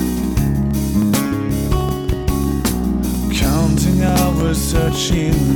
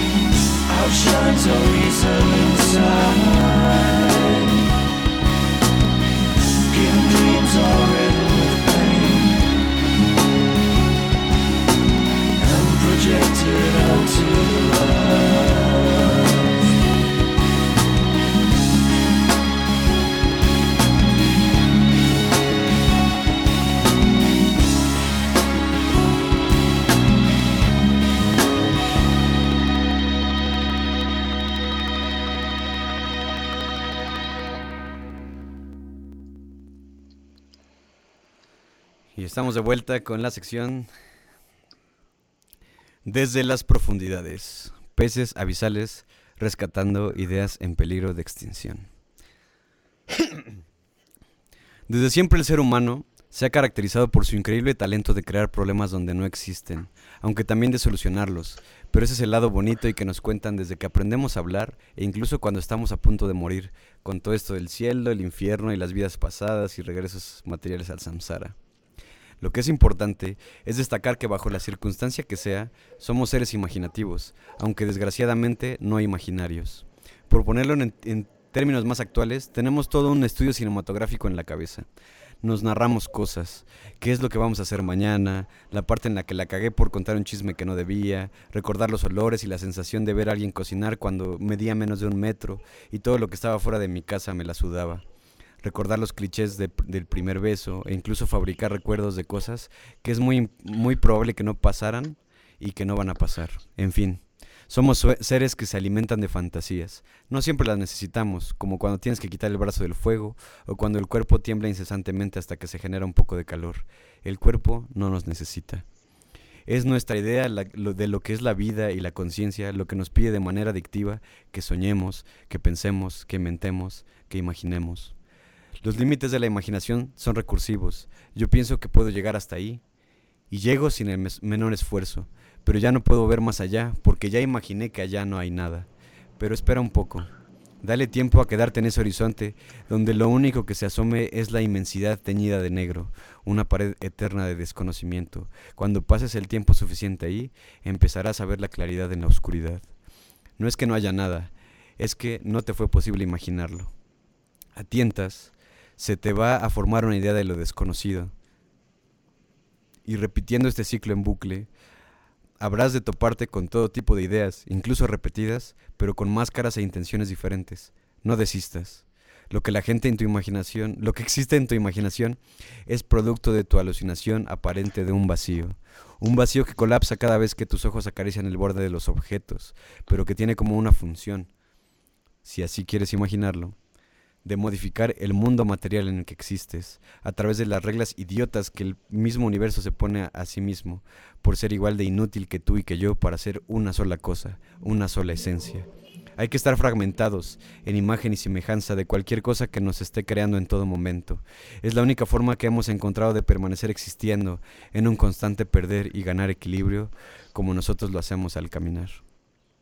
Por eso, Hoy hablaremos de dos conceptos infinitos, nunca y siempre, que son marcas en el tiempo que no tienen marca, ni principio ni fin, y sin embargo, aparentemente significan lo contrario. El concepto siempre es la locura del infinito. Todo el tiempo pasa, no hay vez que no, incansablemente ocurrió antes de que tú existieras y cuando dejes de hacerlo no habrá llegado ni siquiera a su infancia. Qué bonito revestir, por ejemplo, al amor poniéndolo con una marca común para siempre aunque falle, aunque no sea eterno, aunque se acabe cuando quieras que se acabe, aunque a veces no lo veas. Y el nunca es esquematizar lo que tú apuestas con tu vida que jamás existirá, invariablemente, bajo cualquier perspectiva o circunstancia, no habría ni mil dioses que pudieran hacer existir eso que tú como humano dices que no existirá. Yo, como ser imaginativo, te pregunto a ti, ser imaginativo, el nunca y el siempre, como conceptos infinitos, son el último horizonte de nuestra percepción? Yo creo que sí, en tanto posibilidad. Tercer milenio. Yo creo que sí, puede ser el, último límite de, lo que percibimos, en tanto te haga eh, eh, no solo proyectar lo que imagines, sino eh, ponerte a obrar, a ponerte en acción. Ahora, a mí se me viene a, la, mente varias ideas que son eh, la idea de hacer planes, la idea de la planificación. Está muy bien cuando es la función gubernamental, cuando es la función colectiva, porque busca agarrar a todos. En, la, en la función individual, en la aplicación individual, siempre, siempre la planificación solamente es un boceto, viéndolo como si fuera un dibujo, ¿no? Eh, cuando tú haces un plan, de lo único que sirve es para contemplar lo que imaginas posible en una realidad, ¿no? Y en ese sentido, los planes no sirven para nada más que para imaginar, ¿no? Sí. Y, y entonces, imaginar te sostiene hasta que de momento llega la puesta en acto, ¿no?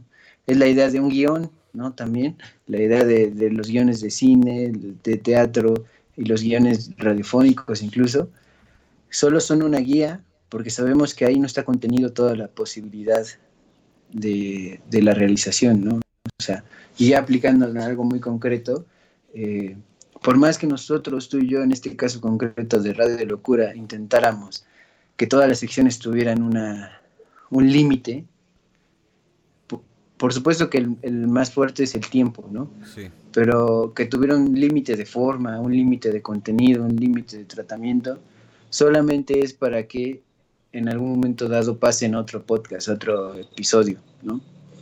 Eh, porque en la realidad, quién sabe qué es la realidad, uh -huh. pero solamente podemos dar con que algo falta o que algo va a continuar, porque en un momento dado esa parte se quita de un orden, ¿no? El 1, 2 y 3 solo puede ser eh, concebible si, si, por ejemplo, quitas el 2, ves e, ese vacío del que falta el número 2, te hace ordenar que el 1 y el 3 van antes y van después. Claro. Pero si, si no quitas algo, no sabes que hay, hay un orden, ¿no? Sí, y... es, es, un poco como lo que se dice de que el orden solamente es como para ahorrar energía psíquica, ¿no? Porque imagínate que todo el tiempo estuviéramos eh, preguntándonos absolutamente todo, ¿no? O sea, absolutamente todo, todo, todo, todo, todo, todo. O sea, ¿por qué respiro? Ah, ¿por qué respiré más rápido? Ah, ya no voy a respirar. Y de repente alguien te habla y dices, ¿por qué me habla? Y después, ¿de qué me está hablando? Y así, güey. O sea, realmente el orden, pues, sirve como una especie de, de un ahorro, ¿no? O sea, bueno, todos se van a formar en fila solamente porque qué hueva estarle diciendo a todos que tienen que esperar su turno, por ejemplo, ¿no? O okay. alguien uh -huh. diría, ah, pues, ¿y qué es un turno, no? O sea, pendejadas así, güey. Entonces, obviamente, güey, necesitamos ese orden y nosotros queremos buscar el orden en ese pedo, ¿no? Nosotros como seres humanos todo el tiempo estamos intentando buscar un orden en el universo, que de qué estamos hechos, que la chingada, que, que por qué existimos y todo este tipo de cosas, porque todas las preguntas filosóficas terminan decantando en eso, güey, también, ¿no? ¿Cuál es el orden de las cosas, ¿no? O sea, ¿por qué y para qué y cómo, ¿no? Entonces yo un poco hablo de, de, esto del nunca y siempre porque me parecen ejemplos concretos de este pensamiento abstracto que tenemos como seres humanos, ¿no? Un pensamiento infinito, güey. O sea, te voy a decir para dejarte participar ahorita, güey, porque soy muy generoso. Te voy a... no, te, te voy a platicar un pedo que yo escuché por ahí, güey. Que cuando... No sé si sea cierto o no, pero está interesante. Eh, cuando los seres humanos estábamos en las cavernas y ya sabes, este tipo de pendejadas que eh, aludir a la evolución y así.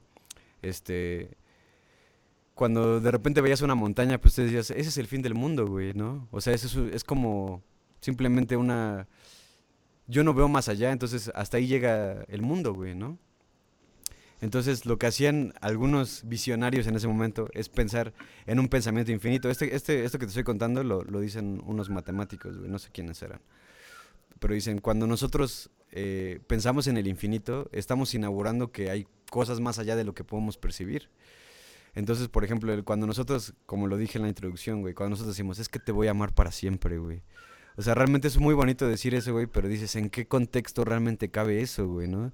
En el sentimiento yo creo que es totalmente válido, güey, ¿no? Decir, güey, si yo me muero voy a seguir amando a esta persona y así, pero ya no nos metamos con tanto de que si te mueres, pues si tienes todavía la capacidad de amar o no, güey, ¿no? Sino que... Uh -huh sino que ese, ese amor, para empezar, ¿en qué se sustenta, güey, no?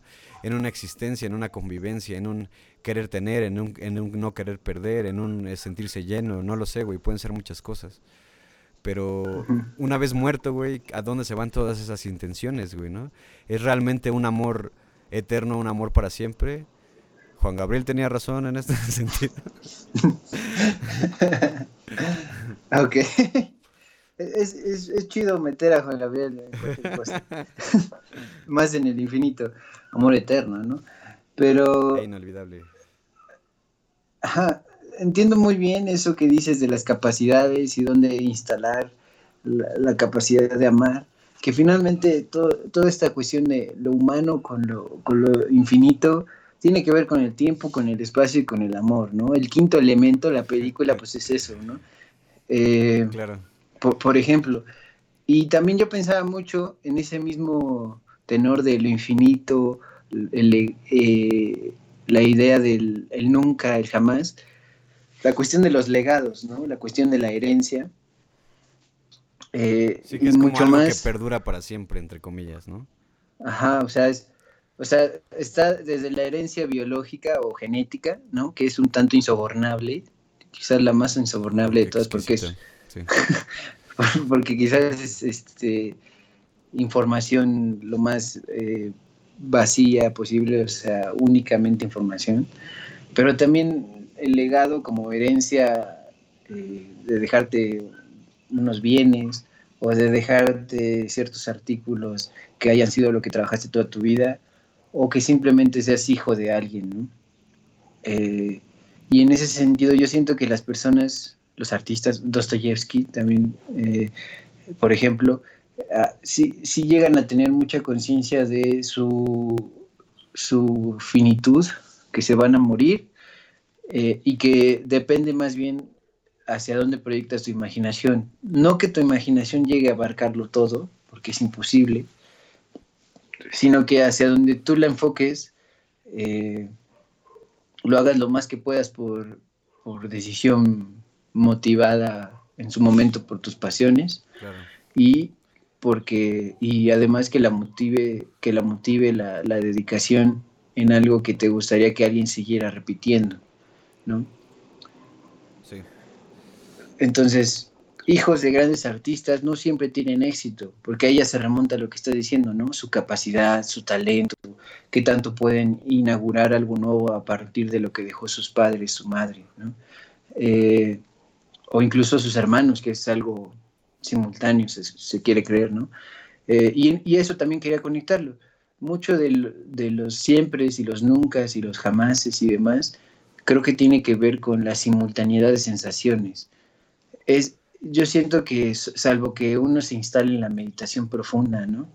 Eh, o, se meta drogas de manera lo más consciente posible o, a sabiendas de que puede pasar cosas distintas, en, la realidad, en el día a día, es muy difícil concentrarte infinitamente en algo, ¿no?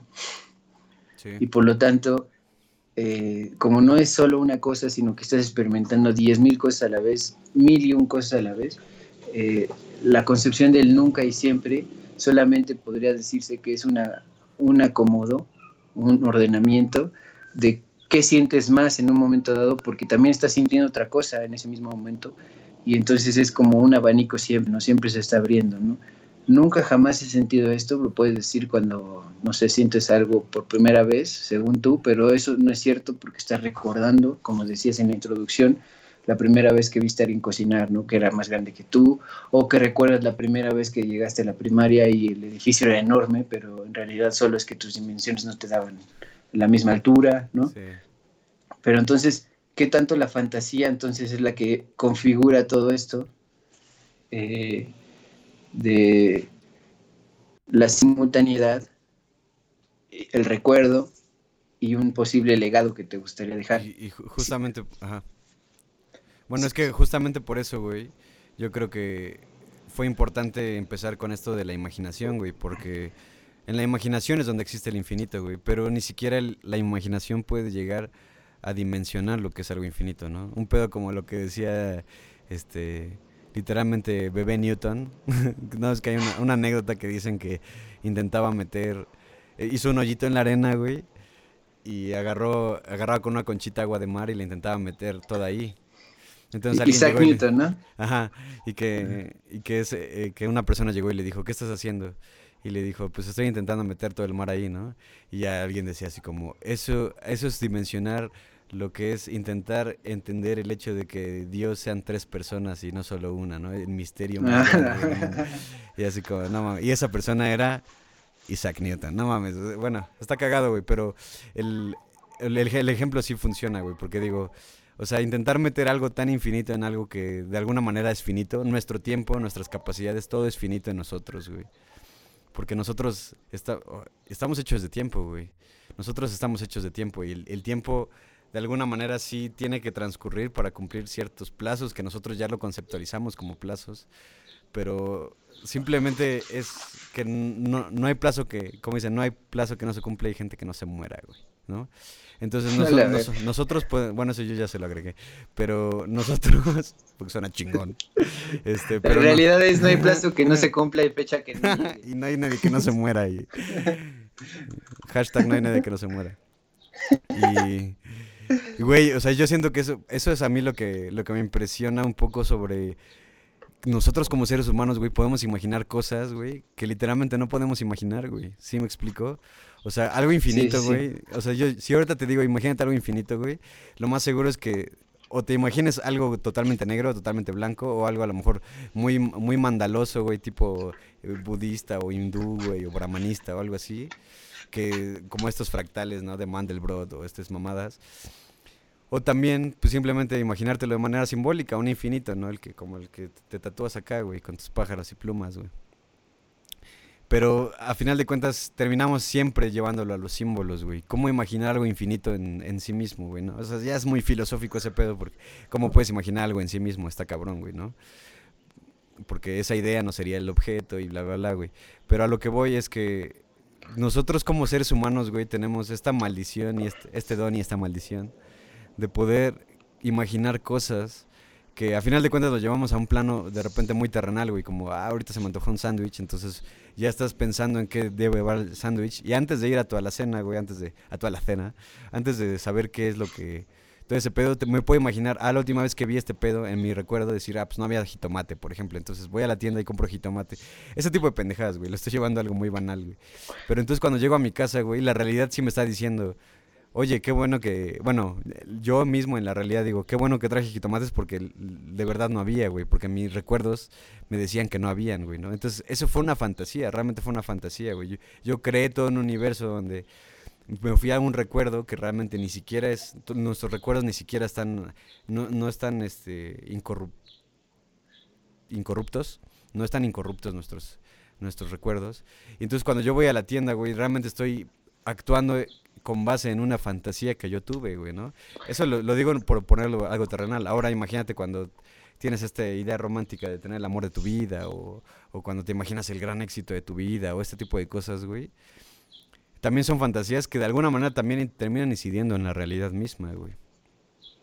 Yo, yo creo que entonces la fantasía como... La fantasía es la misma realidad eh, experimentándose, ¿no? O sea, suena súper cabrón, Ay, sí, pero, pero eh, en tanto humanos, en tanto seres humanos, ¿no? Porque si, si pudiéramos, pues, o sea, varios artistas lo, lo han dicho y también psicoanalistas y científicos, que si pudiéramos ver el infinito, eh, no veríamos nada, ¿no? Veríamos totalmente en blanco, por esa sensación de que, yo sí quería puntualizar esto, siempre cuando imaginamos algo, Siempre. partimos de... Siempre, siempre. A ver. A eso voy, eso voy, a eso voy. Ah, Dale, dale. Siempre que imaginamos algo, como partimos nosotros de, de estar encarnados, de tener cuerpo, y por lo mismo de tener formas y contenidos, ¿no? Eh, eso empieza a sesgar el infinito para poderlo ver, para poderlo tocar, Sí. ¿no? La materialidad, en tanto está viva y se mueve, quiere anular todo lo que no es ella, ¿no? Todo el infinito, para poderlo ver, ¿no? Sí, es, es que es, es muy cabrón esto que dices, güey, porque en realidad es como yo lo había pensado así en un pinche viajezote que me metí, güey, así solito a las 3 de la mañana, güey, decir, es que lo que existe realmente lo único que está haciendo es inhibir la existencia de lo que no existe, güey, ¿no? Sí, sí, sí. Es un poco lo que tú dices, o sea, li- delimitar al- a un concepto, al delimitar un objeto incluso, güey. O sea, si, si esto tiene esta forma es porque no, no tiene más ni menos materia que esto, lo que tiene la forma, güey, ¿no? Entonces, si, lo llevas a tu vida, güey, por ejemplo, y eso es la importancia de la fantasía justamente, güey, porque si tú no te puedes llegar a pensar, güey, como una persona amable, por ejemplo, difícilmente lo vas a poder lograr, al menos necesitas tener una ideología de cómo aproximarte a eso, güey, ¿no?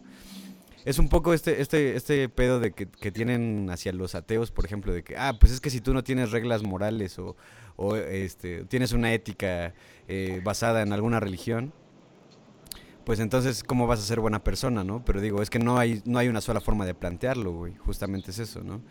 Pero el punto es tener planteado algo, güey. O sea, eso es, algo de lo que sí no podemos prescindir, güey. Tener que plantear algo, güey, para poder llegar a él. Y se plantea, obviamente, a través de la, de la fantasía, güey. Y con el sustento de la materialidad que va sesgando todo, ¿no? El cuerpo va sesgando todo, las ideas van sesgando todo. Van haciendo un corte en la realidad, ¿no? Y entonces eh, podemos encontrar ahí, como decías, no solo hay una manera. Y entonces a veces nos sorprende, la- la- llamamos genialidad a, a personas que hacen actos que no se nos hubieran ocurrido, ¿no? Pero no son actos pero que de infinitos. alguna u otra manera, ajá, sí, que no son actos infinitos, pero que de alguna u otra manera, como no son infinitos, tienen una forma y un contenido. Después de que ya fueron hechos, Ajá. o mientras están haciendo, se les da forma y se les da cuerpo, y se les da contenido. Después los analizas y dices, claro, pues tiene mucho sentido porque esto y el otro lo conectas y así es un collage, claro, después de que está hecho, pero mientras se está haciendo, digamos que siempre estamos rozando el infinito, aunque no lo vemos, ¿no? Sí. Es que es, es como. No, no recuerdo si esto lo dice Borges o algo así, pero yo lo relaciono con él, que decía que el. O sea, el peor de los horizontes, por ejemplo, es que tú desde el horizonte donde estás solamente puedes ver el horizonte que está enfrente o a cualquier dirección. Pero una vez que te mueves hacia el siguiente horizonte, entonces ya hay horizontes que ya no puedes ver, pero también hay horizontes que se te desbloquean, por decirlo de alguna manera, ¿no? Entonces eh, termina diciendo, no, o es Eduardo Galeano, no recuerdo, güey, pero dicen algo bien chido, porque termina toda esta idea diciendo, hay que recordar que todo el tiempo estamos parados sobre un, sobre un horizonte que alguna vez vimos. Estamos parados en un horizonte, güey. O sea, cuando yo tenía ocho años decía, güey, ¿qué verga voy a hacer de mi vida a los veintitantos, güey? Y pues ya vimos que no mucho, güey. Pero, pero sí termina siendo un horizonte, güey, ¿no? Es un horizonte del que ya no, ya no puedo ver cosas que veía antes, güey. Por cuestión espacio-temporal, lo que tú quieras. Pero también veo mucho más hacia allá, güey, ¿no? Y también hacia los lados. O sea, bueno, ella es toda una metáfora. Pero a eso es a lo que me refiero, ¿no? Que siempre que vas avanzando, güey, o sea, conforme vas avanzando vas subiendo esa percepción. Y también lo cabrón de todo esto es que esta fantasía y esto, estos recuerdos te terminan llevando también a otros horizontes, aunque estén cor- corruptos del pasado, pero terminan siendo esa representación con la que tú te quedaste, ¿no? Que obviamente es todo lo que se maneja en psicoanálisis. A eso voy. Precisamente, pues, no sé si recuerdes que Lacan dice que cuando perdemos algo, gozamos de eh, no darnos cuenta que estamos obteniendo algo, y cuando obtenemos algo, gozamos de no darnos cuenta. Ajá. Y, y no se trataría de subsanar eso, sino de asumirlo como la imposibilidad más propia de... No con esto decir que yo con eso sí quería anularlo, no, no es que todo sea progresivo, ¿no? No, No, no es que todo se remonta a una cosa, sino que eh, en esa misma falla estructural sigues moviéndote de aquí para allá y así, pero no, no es que sean escalones de una escalera perfecta, no, no, no, no. sino Muy que masón. podría... Masona no, no, no es un escalonamiento de, de conocimientos positivistas, ¿no? Completamente comprobables y recuperables, no, sino que son accidentes que puedes ver solo por medio de la fantasía del reflejo, del recuerdo, de la literatura, del arte, de un sentimiento, de una atmósfera, ¿no? de un fracaso. Y que no tendremos que verlo siempre como algo malo ni bueno, sino como que así se presentan, ¿no? Sí. Y, de hecho, ¿sabes qué? Por ejemplo, yo lo pienso, güey, siento que eh, es un poco este, esta pendejada de ustedes no están preparados para esta conversación. No, o sea, no tanto eso, güey, sino porque como sociedad no estamos preparados para ciertas conversaciones, güey, ¿no? Literalmente, güey, fuera del meme, güey. Fuera de meme. Este, porque, o sea, por ejemplo, siento que ahorita con todo este pedo de, por ejemplo, todos los géneros que puedan existir se- lejos de los binarios, güey, ¿no? O sea, hay gente que ni siquiera, o sea, hay gente que está intentando entender por qué un gris género es un gris género, güey, ¿no? Que es todo un mundo a ese pedo, está, está bastante interesante, güey. Pero hay gente que ni siquiera puede salir de la idea de que hay hombres, hay, hay hombres, hay mujeres y hay personas que no se identifican con esas dos cosas, güey, ¿no? ¿Por qué? Porque no, no pueden, o sea, en, en la en la, en la infinidad de, de ciertos conceptos, güey, no caben cosas tan grandes como, güey, simplemente lo que te han contado es totalmente mentira, güey. O no, no, no es mentira, güey, pero lo podemos reformular, güey, ¿no? Es como cuando yo, yo lo veía un poco como en, el recreo, güey, que es como de, a ver, todos vamos a jugar fútbol o vamos a jugar cosas así como la liga, algo así. Recuerdo que muchas niñas jugaban eso en mi, prima, en mi primaria, güey, de saltar la liga y así. Y decía, ¿y por qué yo no puedo jugar liga? O por qué una, una mujer no puede jugar fútbol, ¿no? Eso, es como algo que empieza a romper así como de, uy, muy poco a poco, güey, la realidad, güey. Ahora ya estamos hablando de que hay personas que ni siquiera, ni siquiera ya quieren tener un género, güey, ¿no? Entonces la gente no va a poder entender ese tipo de cosas. Lo pongo como un ejemplo porque eso es algo que ya es palpable en nuestra realidad, güey. Ahora vamos a cosas un poco más abstractas, güey, ¿no? El infinito, güey. O sea, para empezar, ¿quién, quién de nosotros, güey, se pone a pensar en el infinito como algo realmente relevante, güey? Pues ya, ya no es tan relevante porque ya lo tenemos, in- lo tenemos inserto en nuestra, en nuestra propia cultura, güey, ¿no? Ya nosotros sabemos que es el infinito, ya sabemos que es el cero, güey, pero puta, no fueras el primer maya que lo descubre, güey, porque entonces eres un pinche genio, güey, ¿no? Y, y ese es el punto, güey, ¿no? Y ahorita ya nos, nos sentimos muy genios porque sabemos cosas de la gente del pasado, güey. Que, que la gente del pasado no sabía, pero en realidad nosotros no hemos desarrollado esas ideas, güey. Y es nuestra labor agarrar esas ideas como ellos en su momento e intentar revolucionarlas, güey, ¿no? Entonces, Eh, eh, pues es la, Ujú. es la idea del legado, de nuevo, sí, sí, sí, ¿no? es correcto. Yo, yo, yo siento que la idea del infinito, hay un cuento que igual lo recomiendo así a quien quiera, de César Aira que se llama El juego del infinito. Y rápidamente lo que cuenta es, todos, está contando el narrador que cuando era niño tenía un amigo que fue largos años su amigo y que de momento dejaba de ver y después se hablaron y la chingada queda quien siguió sus caminos, pero cuando cuando eran niños inventaban muchos juegos, ¿no? Y de hecho el narrador dice que él inventaba la mayoría de los juegos. Y uno de esos era el juego del infinito. Lo que hacían era primero empezar a decir un número y el otro tenía que decir un número más grande, ¿no? Empezaba uno diciendo uno, el otro decía dos, pero eso no eximía que de momento uno podía decir uno y el otro podía decir un millón, ¿no? Y luego era más grande, o sea, seguía cumpliendo. Y, y luego tampoco eximía que de repente podría decir eh, 423,74 y el otro eh, 2.074.000, ¿no? O sea, no había ningún problema porque seguía siendo mayor. No podían hacer multiplicaciones porque si no ya no son sumas. Y eh, ese juego lo siguen llevando, lo siguen llevando hasta que empezaban a decir como eh, un infinito, ¿no? Y el otro eh, dos infinitos, ¿no? Y así. Y uno pensaría, conforme vas leyendo el cuento, que ya no habría otra cosa, pero no es cierto. Porque, porque dicen algo como infinito de infinitos y el otro eh, tres infinitos de infinitos, ¿no? Y así. El- el cuento termina eh, de una manera como le gusta terminar sus cuentos y sus novelas a César Aira, muy abrupta, porque mete la cuestión de que la palabra, el número infinito es una palabra, entonces por eso mismo las palabras pueden encajar más cosas y que no sé qué tanto. No lo mete con álgebra, sino con la concepción de que las palabras pueden señalar números Sí. eh, en general, ¿no?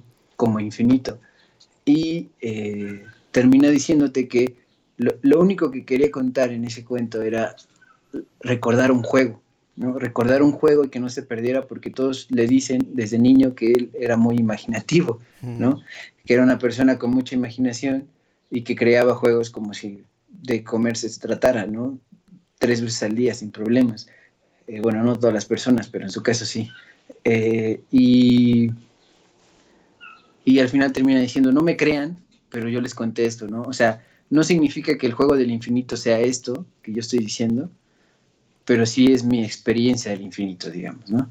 Y por eso es para ellos, o para el narrador, el, el juego del infinito, una serie de sumas que de momento se pierde un poco porque son palabras, pero esas palabras también representan números, y luego se va al carajo porque eso solo son pruebas, pruebas de experiencia, ¿no? Sí.